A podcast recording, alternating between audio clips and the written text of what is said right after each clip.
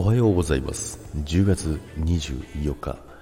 火曜日です。ジャクです。はい。おはようございます。今日もよろしくお願いいたします。さて今日もね寒い朝一桁台の朝を迎えております。はい。今週ね2日目ということなんですけどもね昨日ねツイッターにもあげたんですけど夜中ねすごいテンション上がっちゃってね寝れなくなっちゃったんですけどもまあそんなことありつつ、えー、朝を迎えておりますけどもまあ、とにかく寒いんですけど、まあ、こうなってくるとですね、弱のいつものね、あれの出番ですよね。皆さんご存知のヒートテックタイツ、まあ、または弱タイツっていうんですけども、まあ、そんなことはないですけど、弱タイツとは言わないんですけどもね、まあ、そのヒートテックタイツね、えー、いつもね、あの冬になるとね、お世話になってるんですけども、季節の変わり目になるとき、やっぱ服装とか変わってくるじゃないですか。そういう時って結構探しません？あれどういったっけなみたいな。っ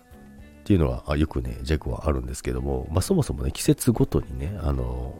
タンスを用意してればいいんですけど、そんなね、わけにもいかないじゃないですか。で、まあ、確かに、あのここ最近思ってるのは、服が多すぎてちょっと困ってるんですよね。服が多すぎて、もう入れるとこなくなってきたんですよね。なので、まあ、一部ベッドに置いたりっていうのがあるんですけども、畳んでね。でも、それもちょっと嫌になってきてですね、あの、それぞれタンスをね、季節ごと、まあ、季節ごととまで言わないけど、まあ、夏と冬ぐらいはね、分けれるぐらいにしときたいなと思ってるんですけど、まあ、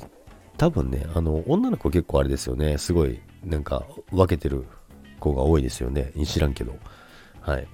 なんで、ちょっとね、ヒートテックタイツを履こうと思ったんですけども、ヒートテックタイツ自体どこ行ったんだっけっていう風にね、えー、毎年なるんですけど、今年もね、あの、無事になっておるんですけども、なかなかね、あの、まあ、そんな探してはないけど、今日さ、履きたいなと思ったら朝ね、なかったです。で、まあ、ヒートテックタイツをね、履く時の注意点としては、まあ、ズボンを履いてる感覚になるじゃないですか、あれ。なので、